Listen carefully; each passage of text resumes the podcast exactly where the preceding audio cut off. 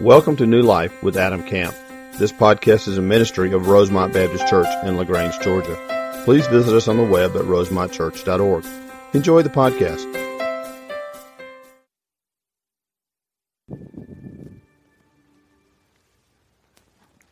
Well, that was a great week, and that video brings amazing memories for those of us who were on that team. That was um, just a couple of weeks ago. Our Zambia team, 20 members of Rosemont, went and served. We've had two other teams go out uh, since then for Romania and Mexico. Uh, you'll get to hear lots of those stories um, from what happened on those uh, trips from people who have gone uh, during our missions conference in August 23rd, 4th, and 5th. One of the things about this trip was we had an eight hour layover. When you're traveling for 30 hours, it's always exciting to be stuck in an airport for eight hours in London. And so part of what uh, we did was we decided to, to venture out into the city. And so we, as a team, went out and uh, looked at uh, London for a bit. One of the things that we saw while we were there were uh, flags lining the streets. And when we asked what was all of the, the hoopla about, they said it was the week of the Queen's birthday. And so they had barricaded the roads and they put out all of these flags for the occasion when she might drive down the road that everybody could come out and line the streets and see the queen and give her respect and, and celebrate her birthday. You know, they, they, they do things a little bit different around the world, but kings and queens and how the royalty is treated in England is really interesting. How many of y'all know there was a baby born over there recently? I've had three babies. I'm telling you, there's never been a parade or paparazzi outside the hospital anytime that we've done that. Same thing amazing child. And so it's just all really neat to see how they approach their king or their queen. Um, we're going to be in Isaiah chapter 6. If you want to turn your Bibles this morning, we're going to talk about the year that King Uzziah died. Now, we're not going to talk about the, the pomp and circumstance for Uzziah, although he was a good king. We're going to talk about actually the King of Kings, and that is the focus of this passage of Scripture. Just a beautiful um, picture of the Lord. Isaiah, beginning, Isaiah 6, beginning in verse 1. In the year that King Uzziah died, I saw the Lord seated upon the throne, high and lifted up, and the train of his robe filled the temple.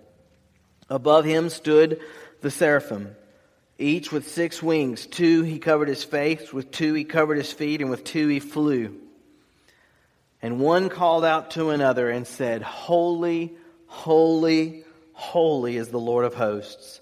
The whole earth is full of his glory. And the foundations of the threshold shook at the voice of him who called, and the house was filled with smoke. And I said, Woe is me, for I am lost and I'm a man of unclean lips, and I dwell in the midst of a people of unclean lips, for my eyes have seen the King, the Lord of hosts. Then one of the seraphim flew to me, having in his hand a burning coal that he had taken with tongs from the altar. And he touched my mouth and said, Behold, this has touched your lips. Your guilt is taken away, and your sin atoned for.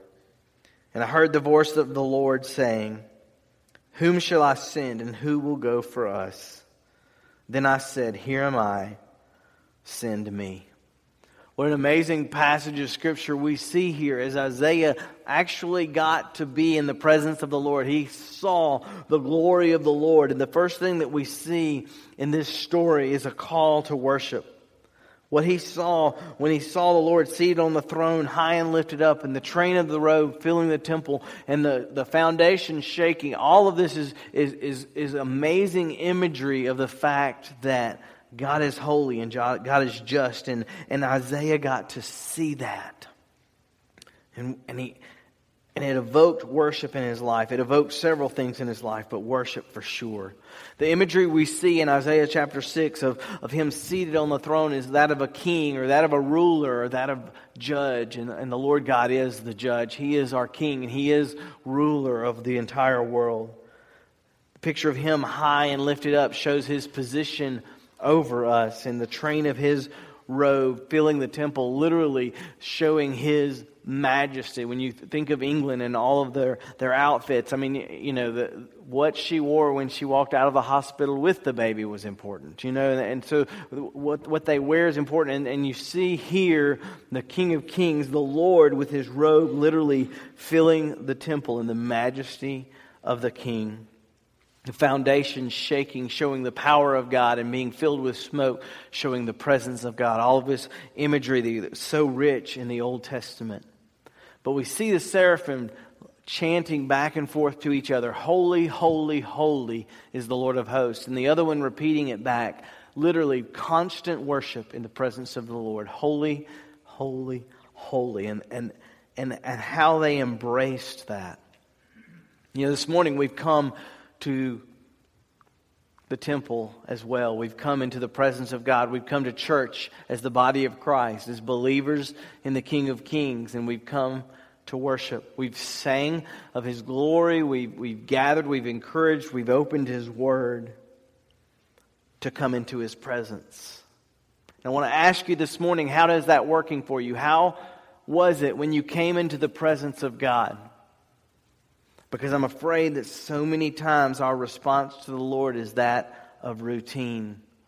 I'm afraid that there are churches all across the country where we're walking in and we're sitting down and we're nodding our head and we're saying the words to the songs, but we're not encountering the Lord. We're not allowing ourselves to see Him for who He is in all of His glory. We're not truly dwelling on the fact that He is holy, holy, holy, and He's worthy of everything. We, we come and, and, and we, we, we find ourselves going through the motions. Now, I'm not judging your heart, I'm not judging my heart. I'm just confessing to you there are times that, that we are routine about the things of God. And what we see in this passage of Scripture in Isaiah is that when he encountered God, worship was real and it, it radically affected Isaiah. And we're going to see how that happens. In Luke 18, we see two men that walk into the temple to pray a Pharisee and a tax collector, a good churchgoer and a swindler. We see the Pharisee walking in saying, I thank God I'm not like those people. I'm not an extortioner, an unjust, or an adulterer, or a tax collector. I'm, I fast and I give my tithe. I, I'm thankful I'm not like him. And then we see this tax collector over there not willing to open his eyes and look to heaven, but literally beating his chest, saying, God be merciful to me, a sinner. And Jesus said he's the one that went away from worship that day justified. He's the one that left the presence of the king justified because of his response to the holiness of God and understanding his sinfulness. And I'm afraid that we march into church not recognizing that we've come here to be in the presence of the king. We see a call to worship in this passage in Isaiah, but we also see a call to repentance. For in verse 5, Isaiah's response when he walks into the presence of God, Isaiah's first response is, Woe is me! Ruined am I, for I am lost, and I'm a man of unclean lips, and I dwell amidst a people of unclean lips, for my eyes have seen the King, the Lord of hosts. The only possible response that he could have in the presence of God, in the presence of a holy and righteous king, is to confess his sinfulness. This is not Isaiah's salvation account. This was not when he was saved. This is, this is after he, he had trusted in Christ, but, but, but it's him encountering the Lord on a whole new level. And he confesses not only his sins, but the sins of all of his people, the sins of his fellow man. You know, Peter, when he came into contact with Jesus, had a similar response. We read in Luke chapter 5 that he falls on his knees and says, I'm a sinful man, when he sees Christ for who he is. You know, you and I live in an adulterous generation. We live in a, in a society that is, is plagued with sin. And we look at the Lord and His holiness, and our response has to be much like that of Isaiah's in the fact that, woe are we, we are undone. We are not where we need to be. We compound our sin in our lives by lacking in saying, Woe is me. I think far too often we're quick to say we're saved and we're forgiven and we're going to be in heaven and it's all going to be okay. All that is true. We are. And we've got to balance the truth of the fact that, that He's atoned for our sins with the fact that He's not done removing things from our life. He's not done conforming us into the likeness of Christ. He still wants us to walk into His presence with awe.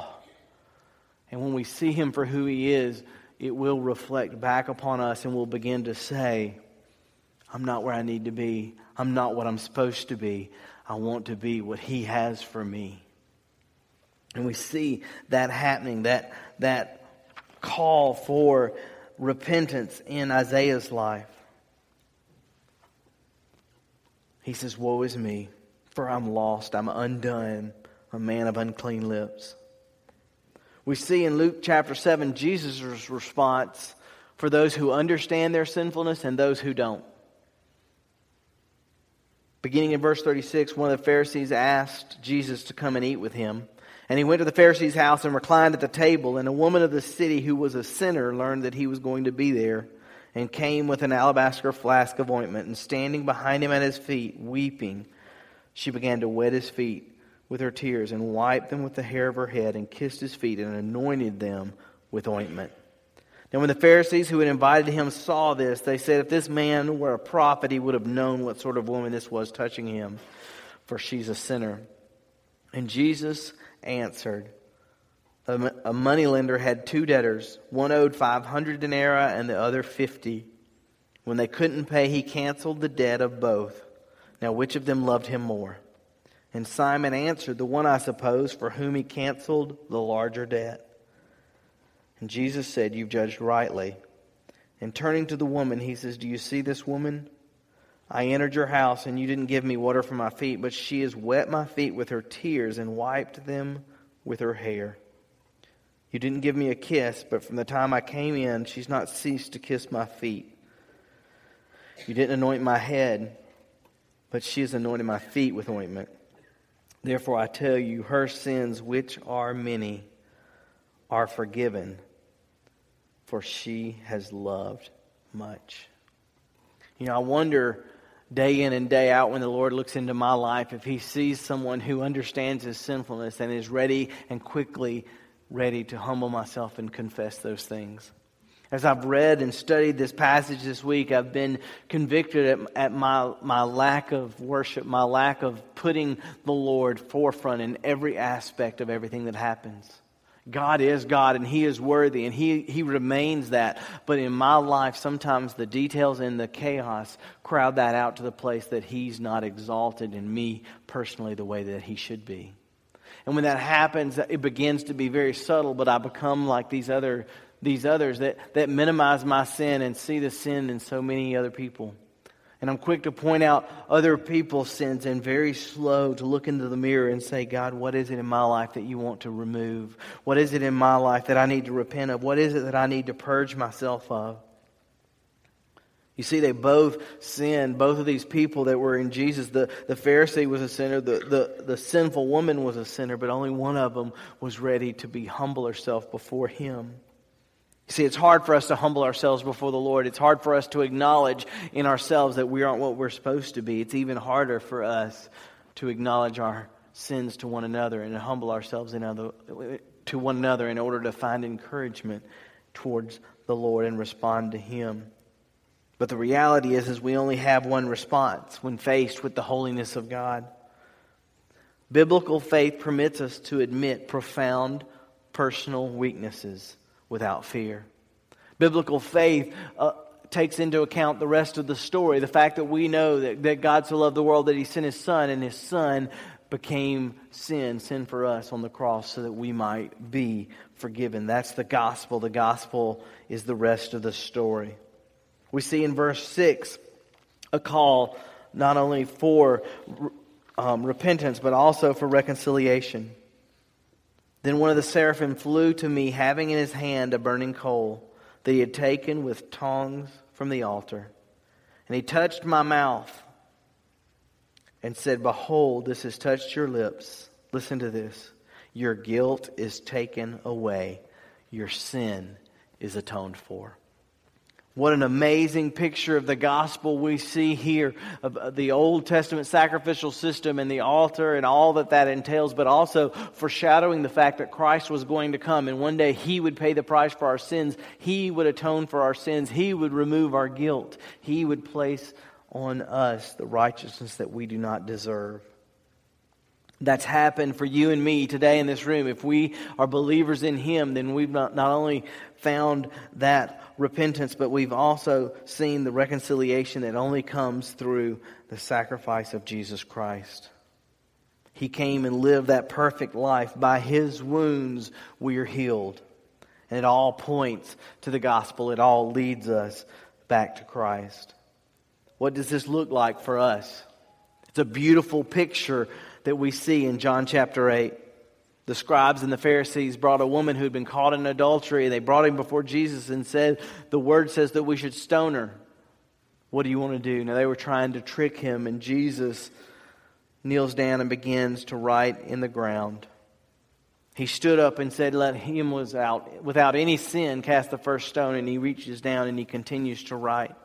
This story continues to blow me away because Jesus says, Don't forget, for all have sinned. Before you get so wrapped up in her sinfulness, don't forget that there's sinfulness in your life that you need to let go of. Oh, how I wish we had a record of what he was writing in the ground. But it quickly got their attention, and the older ones first filed away, followed by the younger ones, when they realized that Jesus said, For all have sinned. You let me deal with this. So he looks at the woman and he said, Who is there to condemn you?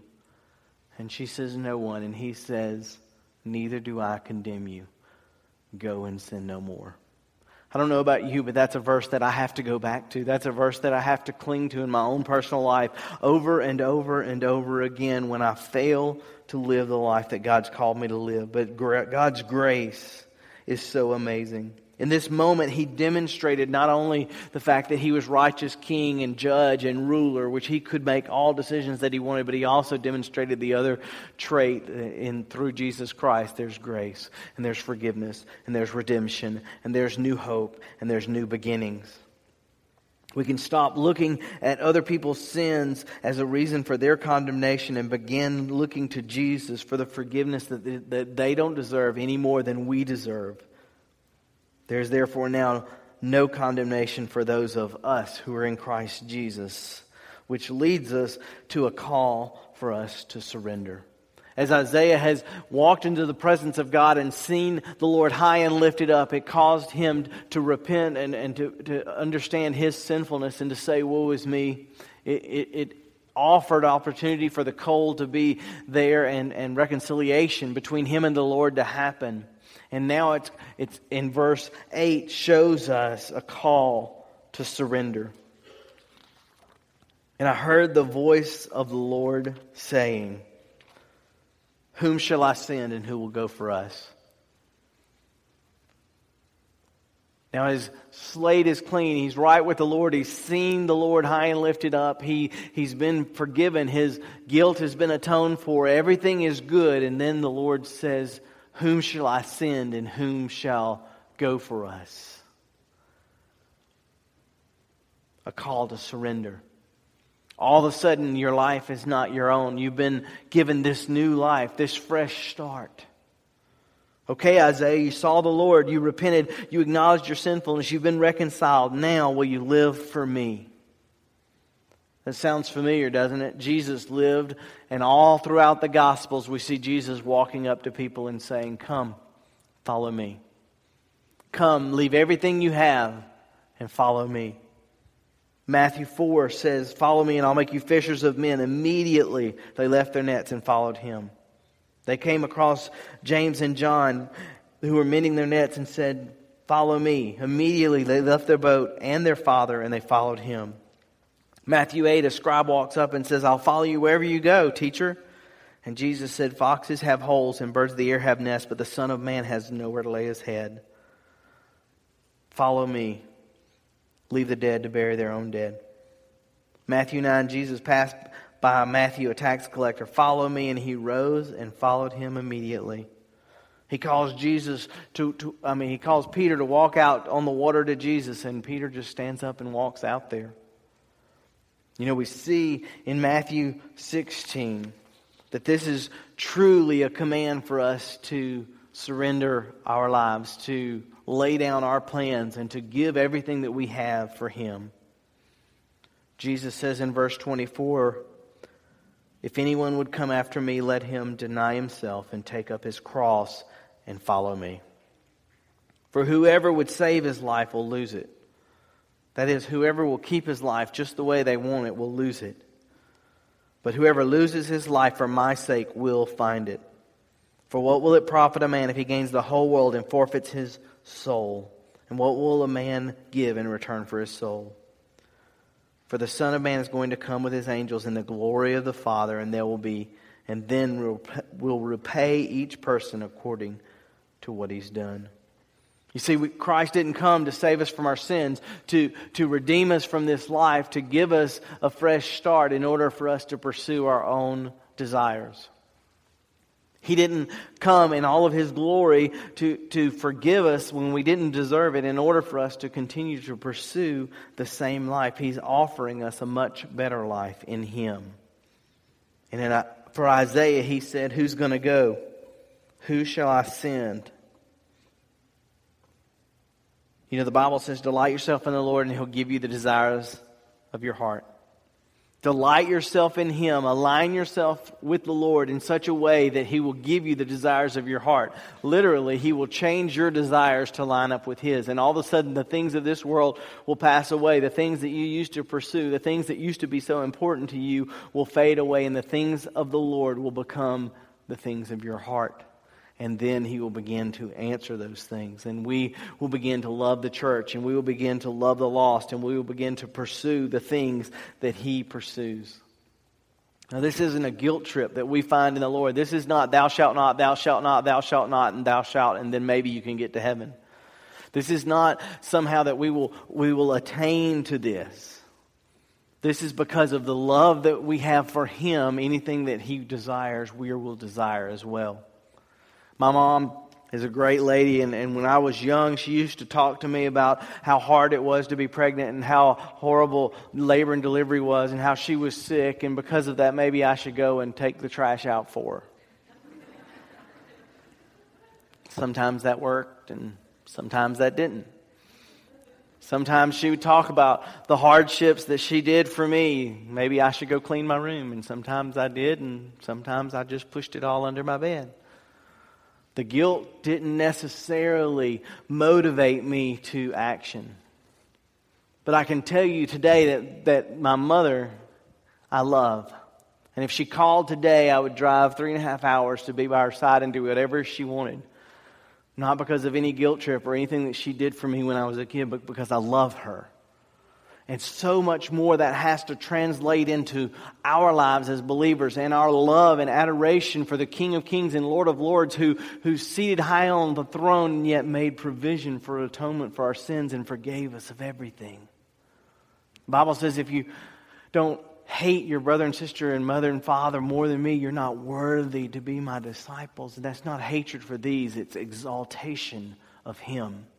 And when we can get our focus right on Him, then our lives begin to make more sense. And the, the call that He places on us, the, the, the surrender that He asks of our life becomes not that hard of a sacrifice. Now, He had been asked, who, who shall I send and who will go? The final thing we see in this passage is a call to obedience. I love Isaiah I love Isaiah's response. He's seen the Lord lifted up. He's seen his sins atoned for. He's gotten a fresh start. The Lord says, Who will go and whom shall I send? And he says, Here am I. Send me. I can just picture him. Here I am right now. Send me. I'm ready. Whatever it is, I'm going to do it. He didn't know what God was calling him to do. We see in verses 9 through 13 that it was going to be a hard job, that where he was going, they weren't going to listen, that they weren't going to respond, that, that it was not going to be easy for him. But his response and our response, our only response to the Lord, has to be one of obedience. God, here am I. Send me. Whatever it is that you desire of me, send me. But we're not going to get to the place to where we understand that obedience until we get to the place to where we're worshiping, where we're seeing Him high and lifted up, seeing Him supreme over everything, seeing Him as ruler, seeing Him as King of our lives, Lord of our lives, seated on the throne of our hearts. We're not going to get to this place of obedience until we see that we are ruined, that we are sinful, and that we have to be reconciled, and there's still things in our life that He wants to purge from us. We're not going to get to that place until we come to the place that we surrender our plans and our desires for His because we truly believe what He has for us is better. Now, this is a great missions verse, and it's, it's, it's, truly exciting the opportunities that you're going to have to be on mission. And I do believe you have to say, if we're going to be obedient, we have to be obedient to all of Scripture. We know there's tons and tons of verses in here that He's calling us to be, be obedient to. Some of us, it needs to be go and make disciples of all nations. And some of you know that that's a verse that He's using in your life and you've not been obedient. But the reality is that doesn't mean you have to go to Zambia or Guatemala or Romania. What that means is, is, is as you are going, make disciples. He has called you to be about His business in the, in the very place that you are. He's given you the job, the family, the school, the, the situations that you're in so that you might be making disciples. You might be about the things of the Lord. But here am I, send me, although in this case was about missions. The reality is, here am I, let me be obedient, is a hundred and hundred and hundreds of other verses in here that we still need to be obedient to. What is it that God has taught you in Scripture? What verse is it that you know is in here that you know is deep down in your heart you're not you're not laying before the Lord. You're not surrendering your life in order to do it. You know, I think about marriage. Marriage is hard. Can I get an amen? For Hannah, it's a lot harder than for most of us. When we were first married, Hannah came home from church one day and she said, What's wrong with me? I said, What do you mean, baby? She said, People keep walking up to me saying they're praying for me. and I said, Well, That's because you're married to me. But you know, as I as I look at this and I, I, sit and think about the areas that, that I have to surrender and the areas that I have to be obedient to, loving her as Christ loved the church, that's hard, people. That's hard, but it's real.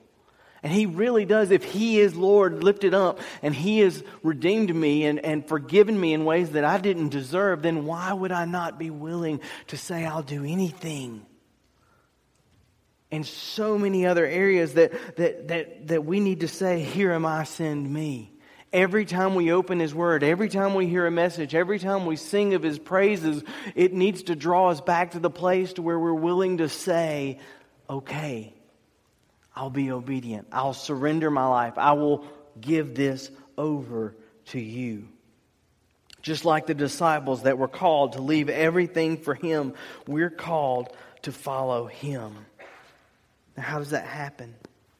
How do we do this in our life? We worship Him as He is worthy. We see Him for all that He is, and we, we, we make sure we find ourselves in His presence, whether that's in worship or whether that's in His Word or whether that's at home in our prayer closet. But we find ourselves in the presence of God and we let Him do the work that only He can do in our hearts we humble ourselves enough to say, Woe is me. Yes, that's a sinful area that I need to work on. And we repent and we find our, our, reconciliation in the truth that Jesus has forgiven us of our sins. And that can only lead us to surrender and obedience. If you're not leading a life that's, that, that's following Him and seeing fruit in it, then there's, there's somewhere between worship and repentance and reconciliation and surrender and obedience. And one of those five is something that you need to, to, to look into so that you can sacrifice and find fulfillment in Him. You see, we do sacrifice for the things that we value. We make time for the things that are important to us. You look at somebody on the football team or a baseball team, you look at, at, at, the devotion that they give to that in order that they might be part of that. And that cannot compare to the devotion that we must give to be in fellowship with the King of Kings and Lord of Lords. And we got to treasure our relationship with the Lord God. C.S. Lewis said, History shows Christians who did the most for the present world, in this present world, were precisely those who thought the most about the next world. It's since Christians have largely ceased to think of the next world that they've become so ineffective in this one. Far too many Christians today think about the Lord on Sunday and go about pursuing their lives until they come back the next week. And I promise you, as Isaiah came into the presence of the holy God, that was not his story. And for you and I, we must address the same thing. I don't know what God wants to do in your life as we, we look through this. I don't know where it is that you need to to focus your energy, whether that is in increased worship or honest repentance and understanding reconciliation or a true surrender and obedience. But I know that God desires those things from us. And because of who He is and because of what Isaiah encountered when he walked into His presence, that He is worthy of us opening up our lives and laying our hands out and saying, Whatever I have is yours. Whatever in me that does not bring you glory, I let go of. And whatever you want of me, here I am. Send me. Let's pray together. Heavenly Father, Lord God, I don't know what you want to accomplish in all of our hearts today, but I know that you are worthy of our affections and of our actions. And Lord God, you are worthy of our very lives. And we beg you, by your Spirit to reveal to us the areas of our life that need to be conformed into the image of your Son. Lord God, we ask that you would help us to see you high and lifted up. Lord, that we would worship you in spirit and in truth. And as we see you in your word or we see you sung about in worship, Lord God, that we would acknowledge that you are worthy, holy, holy, holy. Lord God, I pray for those in this room that have heard the stories of Christ but have not found the forgiveness that comes through your Son, that today you might convict of sin, and God, that salvation might come to them. And Lord, I pray for the many others of us in this room that have taken for granted the opportunity to enter into your presence. Lord God, forgive us for worshiping lightly. Lord, I pray that your Spirit would convict of sin, not so that we might find condemnation. There is therefore now no condemnation for those who are in Christ Jesus, but that we might find freedom and relationship with you. Lord, I pray that you would help us not to be believers that are holding on to our plans for our lives, but literally we would be one known to surrender and be obedient to whatever it is that you call. Lord, because of your love for us and sending your Son, because of the forgiveness that we find in Christ Jesus, because of your worth. We adore you and we lay our lives down this morning. May your Spirit work in our hearts and may you receive all glory. In Christ's name we pray. Amen. Let's stand and sing.